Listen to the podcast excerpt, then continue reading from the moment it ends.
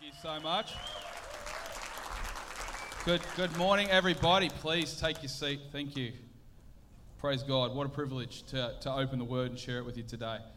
Um, yeah, Pastor Justin's been preaching a series called The Other Side. Who's been enjoying that? Yeah, we've heard some great feedback. The first week it was uh, talking about rest, the power of rest, both spiritual and the practical side of rest. Um, the next week it was uh, the calm that comes through faith, or the peace that comes through faith, and that was really powerful last week. Um, next week he's finishing that up, but, but this week I'm, um, I'm just going to come and share from the same scripture, and I just really want to bring um, a different perspective and, and really try and complement what Pastor Justin's doing. So, who's pumped? Nice. Alrighty. Alrighty, Mark chapter 4, verse 35 to 41. That day when evening came, Jesus said to his disciples, Let us go over to the other side. Leaving the crowd behind, they took him along, just as he was in the boat. There were also other boats with him. A furious squall or, or storm came up, and the waves broke over the boat so that it was nearly swamped. Jesus was in the stern, sleeping on a cushion. Wow. Didn't bother him. The disciples had to wake him up and said to him, Teacher, don't you care if we drown? He got up, rebuked the wind, and said to the waves, Quiet, be still. Then the wind died down, and it was completely calm. And he said to his disciples, Why are you so afraid? Do you still have no faith? They were terrified, and they asked each other, Who is this? Even the wind and the waves obey him. So we, we learned that, that when we cross over, which we're all called to do, He's, Jesus is going to come and ask you to do it one day. Cross over, make a change, do something different. He's going to ask you to do it. We can expect storms. We don't have to believe for them, but storms are a part of life. Our journey with Jesus was always going to have opposition. Sorry if no one told you, but it's true. And this week, I just, I, just love to share one thing that this passage really speaks to me about, one thing that really stands out when I read it. And it's the thing that stands out the most to me was Jesus was in their boat.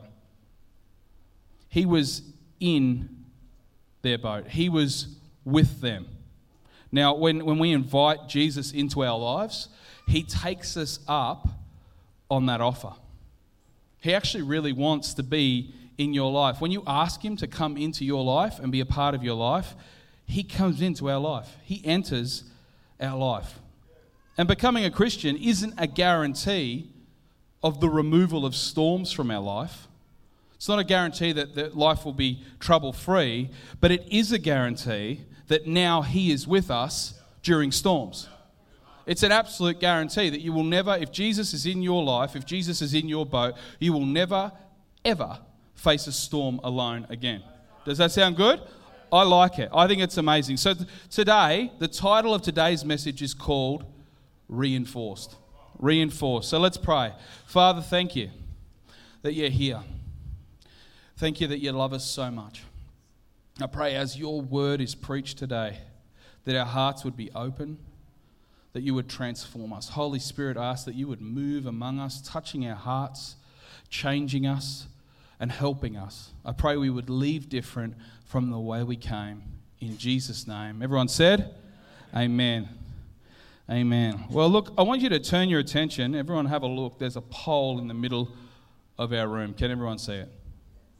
Three people looked. Seriously, that's unbelievable. Um, there is, well, trust me, I'll take, take, take my word for it. There's a pole in the middle of the room. It's a strange shape. Um, I want to tell you a story about that pole. I want to tell you all about it. We once, this was an old cinema. This here was cinema three. This here was cinema two. Right here was a wall. It looked like that wall, right, on both sides. We had to knock it down. We severely underestimated the amount of bricks that were in that in that room. In fact, it was Pastor Justin, Pastor Lucas, and myself on the top of a scaffold. I remember we broke through and we looked from right up here down there, and we pulled out the first brick. That is that's weird, eh? That's like a reunion. We'll do something later. We'll smash, we'll smash something later. Um, so anyway, we knocked down this wall, and the one thing that remained in this wall was two really, really big concrete pillars. And the whole purpose of knocking down the wall was we actually wanted to open this space up, but um, but Paul, you wouldn't really have been able to sit there because, bro, this, there was a there was a pillar pretty much right where you were. It was really obtrusive, really impractical. We moved it just for you.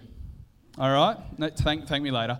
Um, and anyway, there was this great big pillar. There was two of them, and they really got in the way of what we were trying to do, which was open up the room. So they were important. If you if you go to my next slide, that's my image of them. So they looked like that. They were about a metre wide by half a metre wide. They were really, really quite thick. And, and up, they went right up into the ceiling. And in the ceiling, you can see these red bits of metal. There was two, there's more than that, but there was two great big red bits of metal that went across the whole roof. And, and they rested on top of these, of these concrete pillars. So on top of those red beams was the actual roof.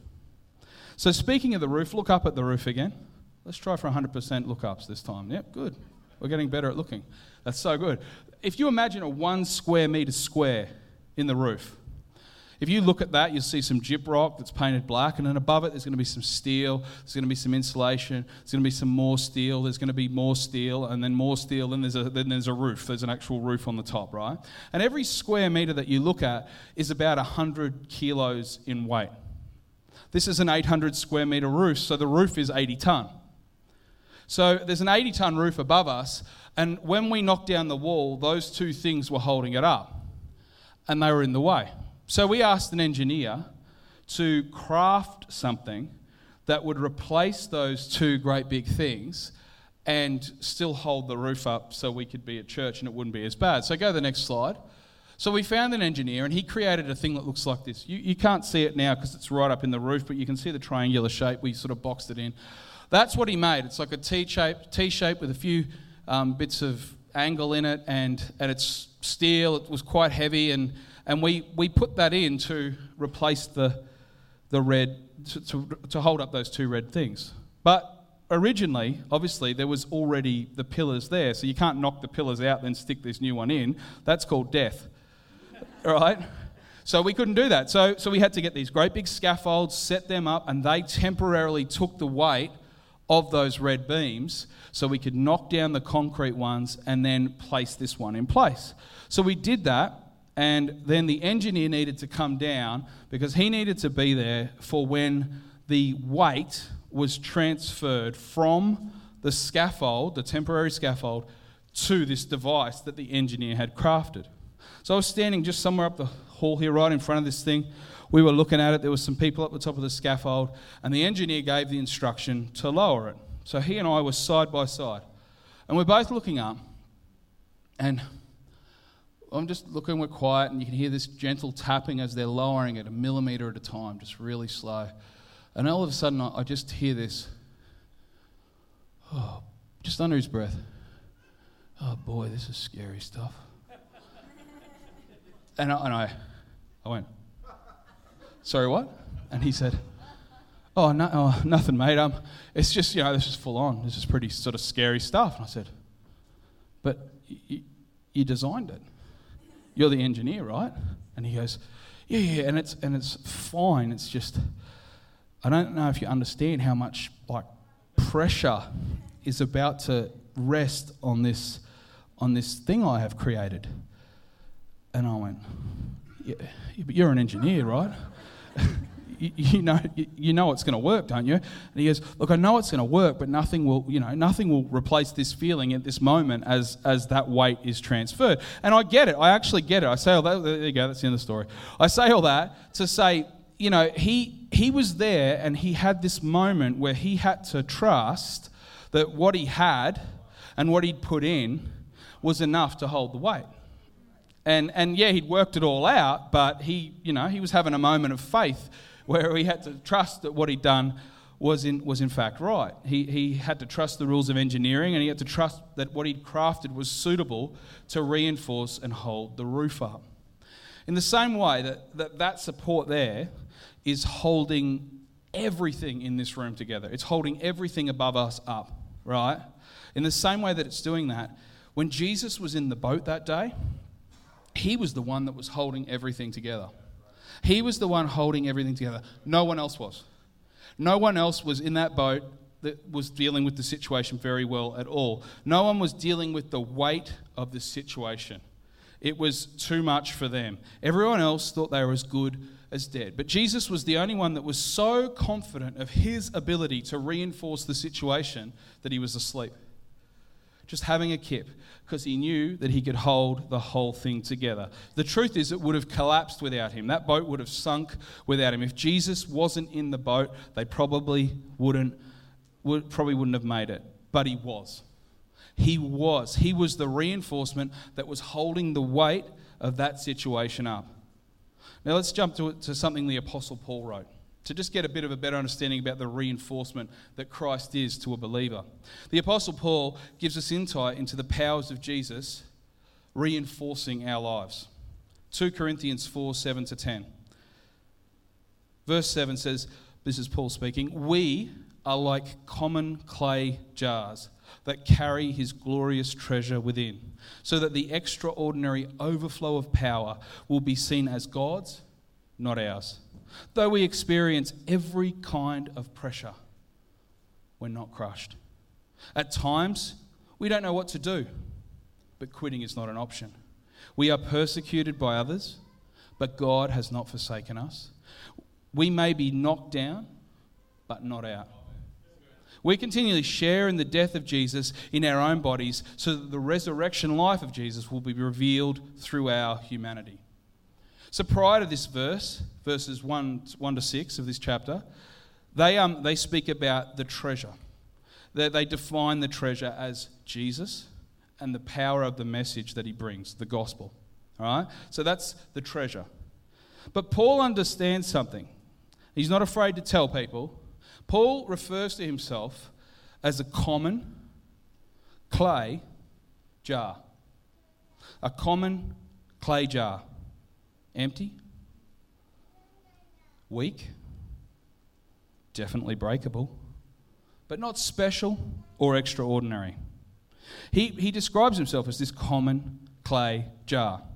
But, it had that, but it's a common clay jar that has been reinforced with a treasure that is now within him. So it's a common clay jar, but in it contains a treasure, and that treasure is Jesus. That treasure is the power of the gospel. And that's any person in this room that said yes to Jesus and invited him into their life. You are like the common clay jar that is filled with a treasure, reinforced with a treasure. And Paul's life was an intense one. You don't have to read much about, about Paul's life to realize this. Even this passage of Scripture alone isn't exactly the biggest ad for Christianity plenty of pressure. That's what he says. There's plenty of pressure in our life right now. You read the account when, when um, Paul was, was shipwrecked. That's just one account of his life. It was, it was intense. It was, it's like nail biting, the stress and the pressure that he would have been under. That's just one thing he went through. That's just one thing that he went through. He, he says in a different translation, it says, instead of, it says, we are hard pressed on every side. Everywhere we go, there's pressure. Everywhere we go, there's pressure. We're hard pressed on every side. And then he says, at times, we don't know what to do. I mean, Paul seems so confident, doesn't he? He seems like such a confident guy, but he's there saying, hey, there's times when I walk with Jesus and I serve Jesus. There's times when this call on my life, I don't know what to do with the situations I face. Some translations say perplexed. Perplexed is like a confusion that brings hopelessness. There's no way out of this. You're perplexed. I mean, this guy had been in awful prisons. This guy had been in, in just terrible situations. And he says, Hey, there are times when I, the Apostle Paul, that wrote two thirds of the New Testament, I don't know what to do. Next thing, persecution was normal and often, according to what Paul wrote normal and often. Everywhere he went, every time he showed up, there's always someone that didn't like him, didn't want him there. In many times it'd end up in violence, but there was always opposition. Persecution and rejection was a normal part of life for the Apostle Paul. Everywhere he went. And then he says, We've been, I've been struck down. You know, he's not, it's not a metaphor. He's talking about being knocked on his backside. He's talking about being knocked down. He's talking about physical assault. He's been assaulted for what he believes often. He was stoned. People wanted to throw rocks at him till he died. He copped many floggings, many, many floggings. He was a man who lived his life and was brutalized often. He'd been struck down.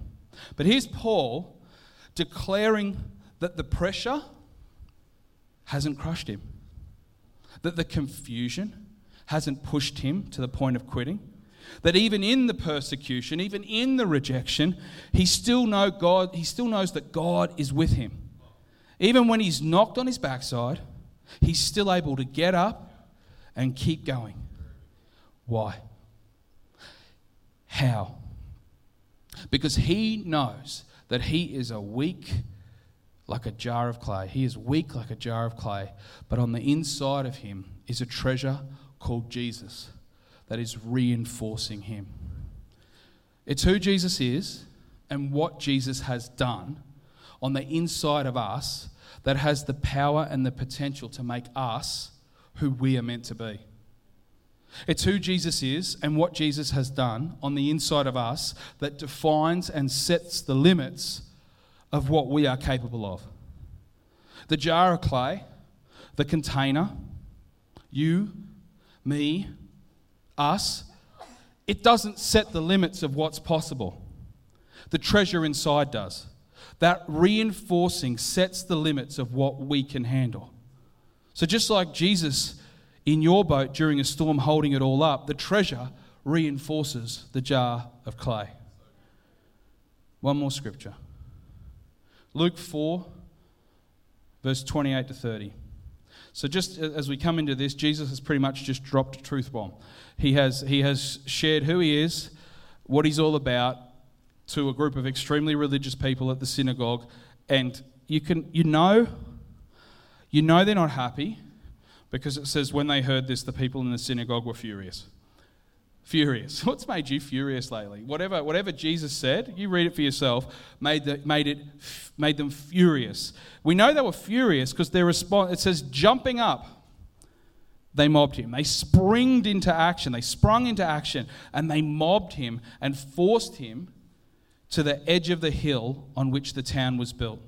They intended to push him over the cliff, but it says of Jesus, but he passed right through the crowd and went on his way. Jesus was in trouble that day. True? True? Jesus was in trouble that day. He was facing a storm, wasn't he? That's right. The fact is, when we are in trouble, if we back up, trouble has the opportunity to knock us over. It has the opportunity to trample us. It has the opportunity to push us off the cliff. Right? When, we, when we're in trouble, going around is no longer an option. If you see trouble coming from a distance, you might be able to, with a bit of wisdom, sidestep it and, uh, and get around trouble. You could avoid it, but you're in trouble, so you can't sidestep anything. When you are in trouble, when you are in a storm, the only way out is through. The only way out of trouble is through trouble. And that's what Jesus showed us. He showed us. Jesus, in all power and authority, walked through the crowd. It doesn't even give a summary afterwards of what happened and how they felt. It was just finished. They wanted to kill him, and Jesus said, No. And just walked through the trouble and left it behind him. That's how Jesus deals with trouble. He's a winner, mate. He's victorious. Here's a word for someone.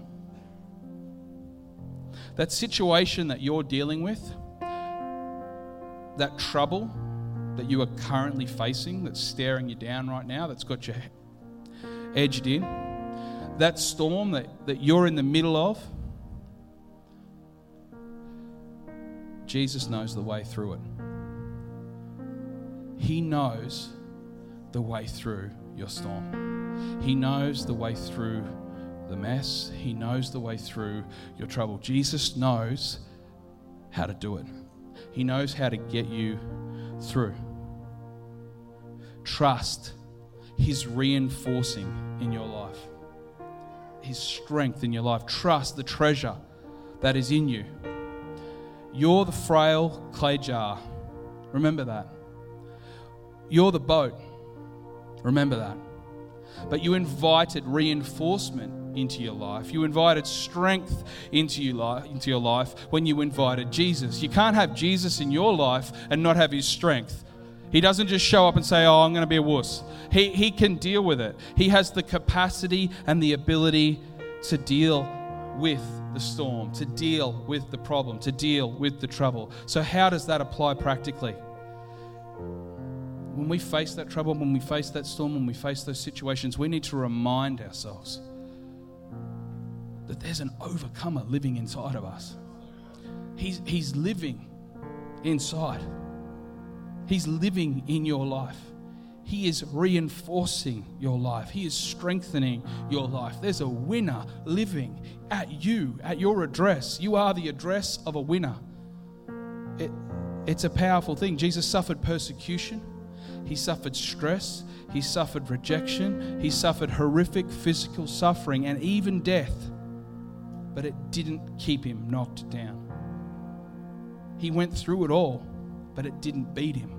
He rose again to show us that even death, see, even something that humans consider so final, humans consider so bad, the worst case scenario of every day when you walk out the front door is, am I going to, look, if I die, it would be a bad day, wouldn't it? It would be pretty much on the top of the list of bad days if you walked out the door and, and you didn't make it home. That would be a bad day. Jesus had a day like that, and he won. He had a day like that where he faced death, but he rose again. And he went through a hard time. He went through trouble. He went through storms to show us that he can get us through hard times, that he can get us through storms. That when the pressure gets too much for us, we need to declare that this problem isn't going to crush Jesus in me. This situation, this trouble, isn't going to get the better of Jesus because Jesus is a winner. This isn't, go- this isn't going to beat Jesus in me. That's how Paul could say it. That's how Paul could say he was pressed and not crushed. When the storm looks like it's going to sink you, take hold by faith of the truth that it isn't going to sink Jesus in you. Friend, when it's on like Donkey Kong, mate, when it is when it is the worst possible day of your life, you need to declare, I'm reinforced with Jesus and his power. And no storm, no trouble, no pressure, no confusion, no attack is going to cause Jesus to crumble in my life today. On the other side of whatever you're going through, there is victory. Yes, you will have been through something. Yes, it may have been a difficult thing that you went through. Yes, you may even have some scars. But by His strength, by His power, because of his reinforcement, you, me, us, we will be standing on the other side of the shore with the sand in our toes on dry land, and we'll, only, we'll be able to say one thing Jesus got me through. Jesus got me through. Why don't we all stand to our feet? I want to pray for you all in just a second, but before we go any further, I just want to talk to anyone here who, who hasn't invited Jesus into their life, who hasn't invited the treasure in. And I want to just say to you, man, God loves you so much. He sent his son Jesus to die and suffer a horrible death to pay the price for your sin so that you could enjoy a relationship with the loving God that created you. Jesus wanted to be in your life so much that he was willing to die. He was willing to suffer for you. Just so he could be in your life, just so he could reinforce your life, just so he could help you, just so he could know you, and just so you could know him. So, if you're in this place, I'll just ask if er, everyone could just bow their heads and close their eyes for just a second. And if you want me to include you in a prayer today, where you will invite Jesus to come into your life, where you will invite that treasure into your life to help you and lead you and guide you through life, I just need you to give me a wave so that I can see that you want to be included in that prayer. If that's you today, I see your hand up the back. That's awesome. Is there anyone else that wants to join? I see the hand over there. That's great. Uh, is there anyone else that just wants to? You can put your hand down now at the back. That's awesome. So good. So good. Is there anyone else that wants to join in? I just want to pray for you. If, if that's you, if you want to be included in this prayer, just, just give me one last wave. If I missed your hand, Yeah, I see your hand there. Awesome. Worth the wait, too. That's awesome. Is there anyone else? No one else? All right, there's three, three, I think maybe four people that have that put their hand up and said they want to invite Jesus into their life. And so, right now, in this moment, I would ask that we're going to pray a prayer. And for you that put your hand up, you're going to just pray this prayer from you to God like you mean it. And everyone else, I want you to pray big and loud and really encourage these people as they pray that prayer. Cool? All right, so repeat after me. So, Dear Jesus, thank you for dying on the cross for me. Please forgive me of anything I've done wrong. Please come into my life. Make me a new creation. Live in me. Reinforce me. Help me. Lead me. Guide me. Holy Spirit, I ask that you would fill me in Jesus' name. And everyone said, Amen. Amen. Come on, why don't we give those people a huge cheer? That's so amazing. That's so amazing. Praise God, congratulations. Someone will probably walk up with a Bible for you. If, um, if they don't, come up and see me. I'll make sure I get you a Bible. We don't want you to leave without one. Congratulations. I pray that God really blesses you and that you know and experience the joy of having that treasure in your life. Can I pray for all you guys? Is that cool? Why don't we bow our heads, close our eyes for a second? Lord, I thank you for my precious brothers and sisters here. I thank you for your great love for them.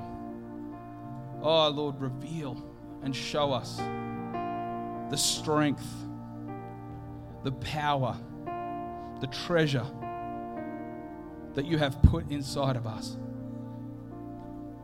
Lord, for every situation here, for every storm, for every trouble, whether it be sickness, whether it be financial worry, whatever, whether it be a family issue, whatever it is, when I talk storms, when I talk trouble that you thought of, oh Lord, I pray that we would get a fresh revelation of your strength. I pray that we would get a fresh revelation of how incapable this thing is of crushing you in us. And I pray, Lord, that we would come out the other side. We would come over to the other side, and our feet would touch the shore. The, the, the sand would be between our toes, and we would know that it was you that got us through.